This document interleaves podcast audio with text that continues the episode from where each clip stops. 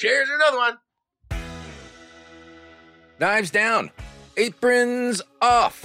The last table is served. The station is broken down. Everything's put away. Your inventory is complete. And now it's time to meet me on the back dock where all the most important meetings are held. We chef. Take a deep breath and enjoy a job well done. At ease, kick off your clogs, smoke them if you got them. How about a nice cold beverage? Maybe a little bit of ice vine, a little bit of mountain sunshine. What do you think?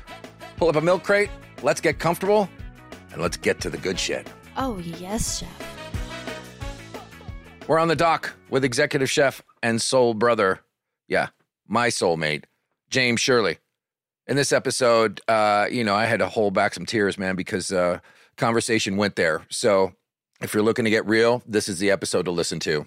Let's get into it. You know, I had to tear up the blueprint and and and allow my higher power to rewrite the schematics of my life and what it should be. You know, because what I knew about living almost killed. And so I, I had to turn things around. And again, humility is as necessary as food and water in my in my work. So it, it is it is up there with oxygen. So if I don't have the humility, I learned that if you don't humble yourself, you'll be humiliated at some point.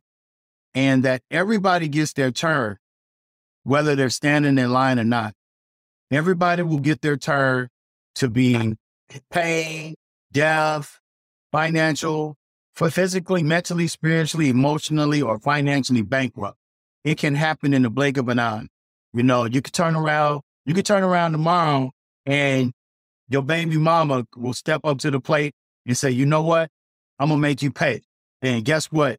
Now everything you built and everything you put up and everything you thought things were going well, she'll snatch the rug from up under you. And not only are you grappling with trying to get an attorney and get get her off your back and doing everything else and and win the kids, but you got this high profile position that you got to show up and function in every day. And at what point do you turn things over? You know, I've got to have a network of people around me that I can call at a, at a at any given moment to give me some solid advice, some solid tutelage, and some prayer and some hope to tell me that, hey man, screw that. You've been through this, I've been through that. It'll be okay. Turn it over. You know, I stopped worrying about if they were to fire me or not. You know, because if it if it was, it it was in the universe for the next better job to happen. You know, somewhere along the line, I started not giving people the power to dictate to how I feel every day because there's nothing worse than walking in your kitchen and everybody will say, "Hi," you know. I would rather my kitchen say "Yes, chef" and mean it than to say "Yes, chef."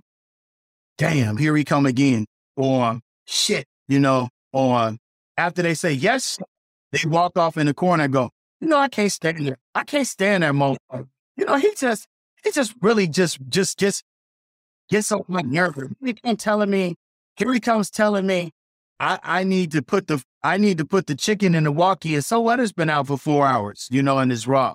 You know, I was going to cook it anyway later today. You know, I need somebody to understand. And that's why I have the compassion to tell to stop and tell people why. When I'm talking to my staff, I don't escalate my voice anymore. I talk to them like they want to be talked to. I talk to them like I care about them and the food we're about to, because at the end of the day, the people that I have working behind the scenes, if they are not harmonious, if they're not having fun, if they're not enjoying what they do, I'm as only as great a chef as I am as the greatness in the people that surround that work for me. I am not all of that in the back. Okay, we plated up 700 meals. It was flawless. We had five stations, six courses, didn't miss a beat. You know, they didn't know we dropped fireplace. They didn't know we burned a tray of chicken. They didn't know what happened.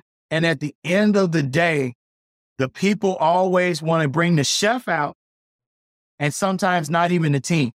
And they want to talk about how great the chef was. And I get this ton of emails. I take those emails to my huddles and I tell them what somebody said about me, but it really wasn't about me. It was about you. It was about them.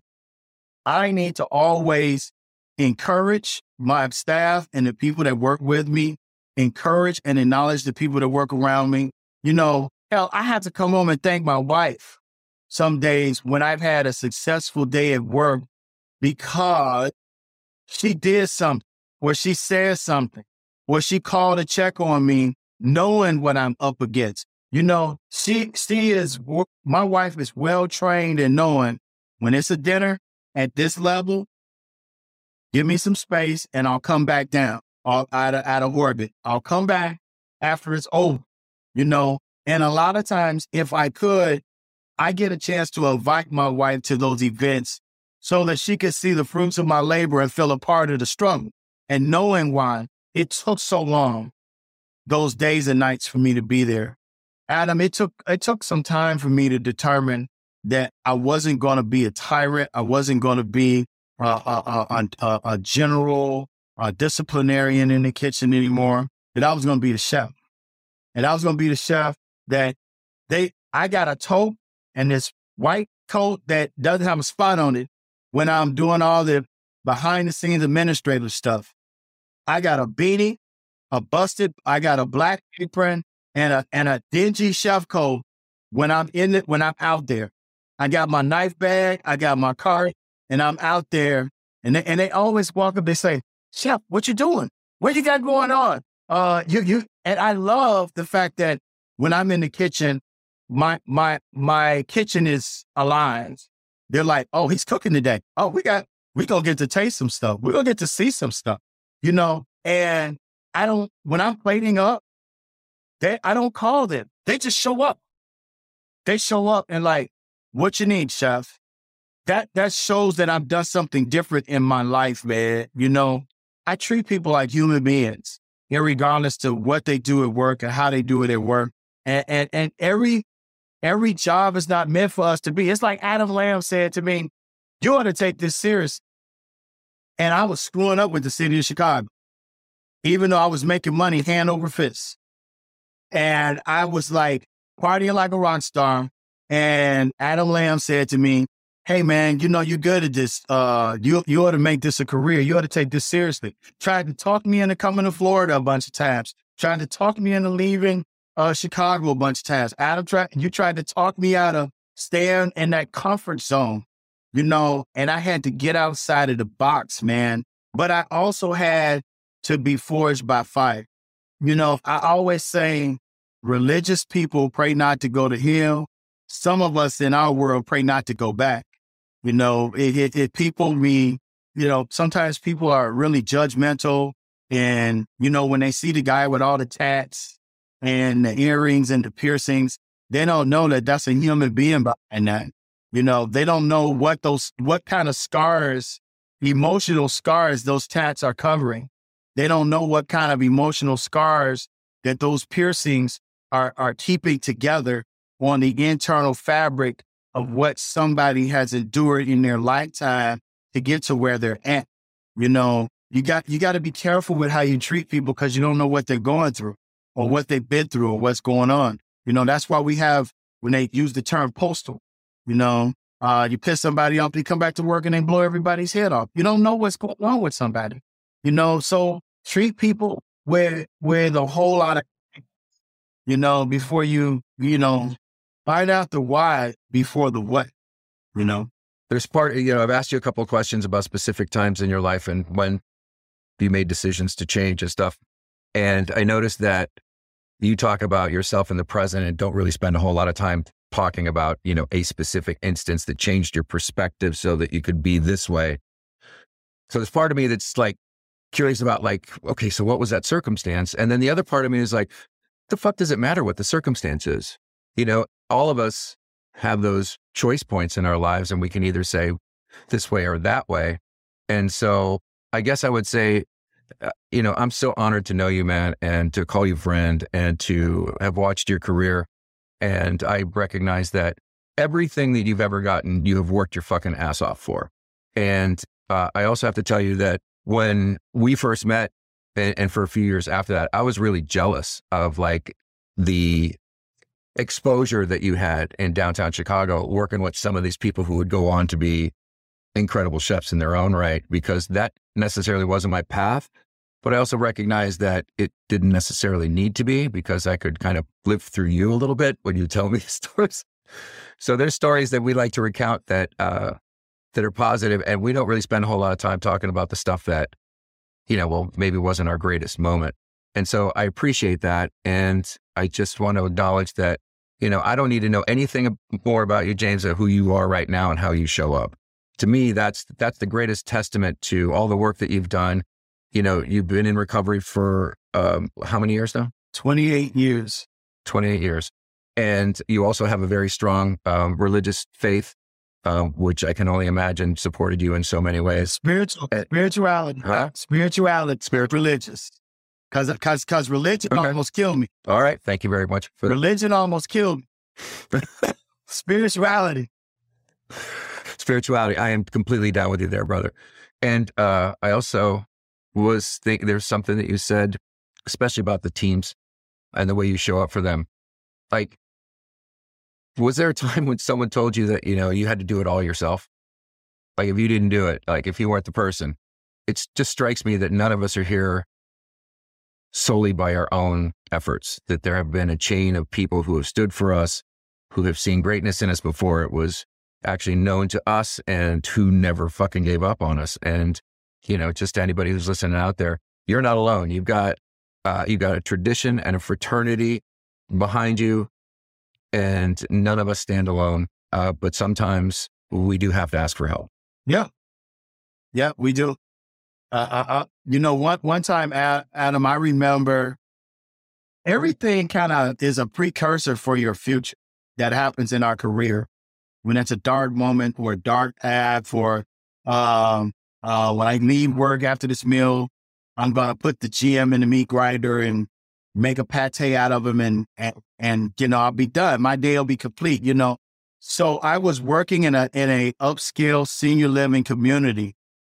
And though, and, and I've worked every aspect of culinary. I've done, I've done restaurants, hotels, conference centers, banquet centers, higher education, K through 12, healthcare, senior living, restaurants, fine dining, the whole gambit, right? Catering, you know, you name it. Anybody who's worked in senior living knows that it's kind of a menagerie. It's kind of a, you got these properties that look with these manicured lawns and these brand new uh, monstrosity buildings that look real nice. And they got chandeliers in the lobby and people don't smell like diapers and they're rolling around in their chairs and everything looks, people don't, people are looking great. And, and, and, and, you know, the concierge at the desk and and and they don't know that it has the highest rate of turnover because you have teenagers working serving your dining rooms and not all hourly workers because the corporations that design the labor and the manning pool don't want to put money into having professionals work in the dining room because they want to focus on absorbing all the residents' income to keep this monstrosity, this machine running. And so they don't care about the people that they dump on, like the number one person that has a part to play with everything called the chef. And the chef in a senior living environment is integral because they make it happen with the food. And whether it be independent, skilled, or assisted, they play a big part in making sure that no matter how a person's age determines if their palate is changed and their density to determine hot and cold has changed, that hot food is hot, cold food is cold.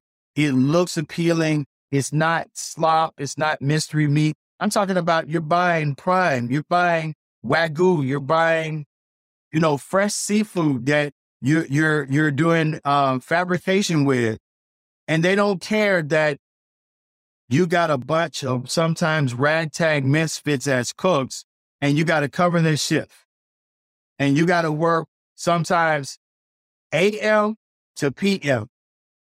Right before I moved to Kansas, Adam, I worked 15 days in a row for 15 hours or more a day. And I had the most horrendous GM. And all she could say was, Are you coming in tomorrow? Because you know we're short. And you know, that's your that's your that's your domain. That's your level of responsibility. I had driven from uh, uh was it Schaumburg? No, it was it was it was either Arlington Heights or Schaumburg back to the hood, back back to the south suburbs. How far that is? Yeah, it's a that's that's an hour and twenty five minutes on a good day, maybe. Right. You know. Right. And and so when I knew I was taking another position and I was moving, relocating to Kansas, I went to Kansas before I came to Hawaii. And I had to go through that, that, pri- you know you prime a lawnmower motor before it starts? And sometimes you got this toxic gas smell coming out of it. And you're like, damn, this thing won't start. I had to be primed to go to the next. That, that moment I went through all of that to get to here because I wanted to smash this lady's face in so bad because she was just she she was just rude. She was just intolerant. She was rude. And and you know what? Because of the years of experience and things that I've gone through, I was able to bring her in the office and say, you know, I really don't appreciate the way you talk to me. And I think you're being very disrespectful to me. I said, I don't, I don't, I, you have an attitude because I didn't comply or do something you wanted me to do. And I spoke to you and you wouldn't even speak. I said, I think that's very childish. And that, that made her, I mean, she was, she was, she was hotter than fish grease after that. She was boy, she was red as a lobster, you know. And, and, and she was like, well, you know, and then, you know, she's, you know, got her Lord and Taylor suit on and everything and pissed because she's got to come out of her office to help serve the dining room.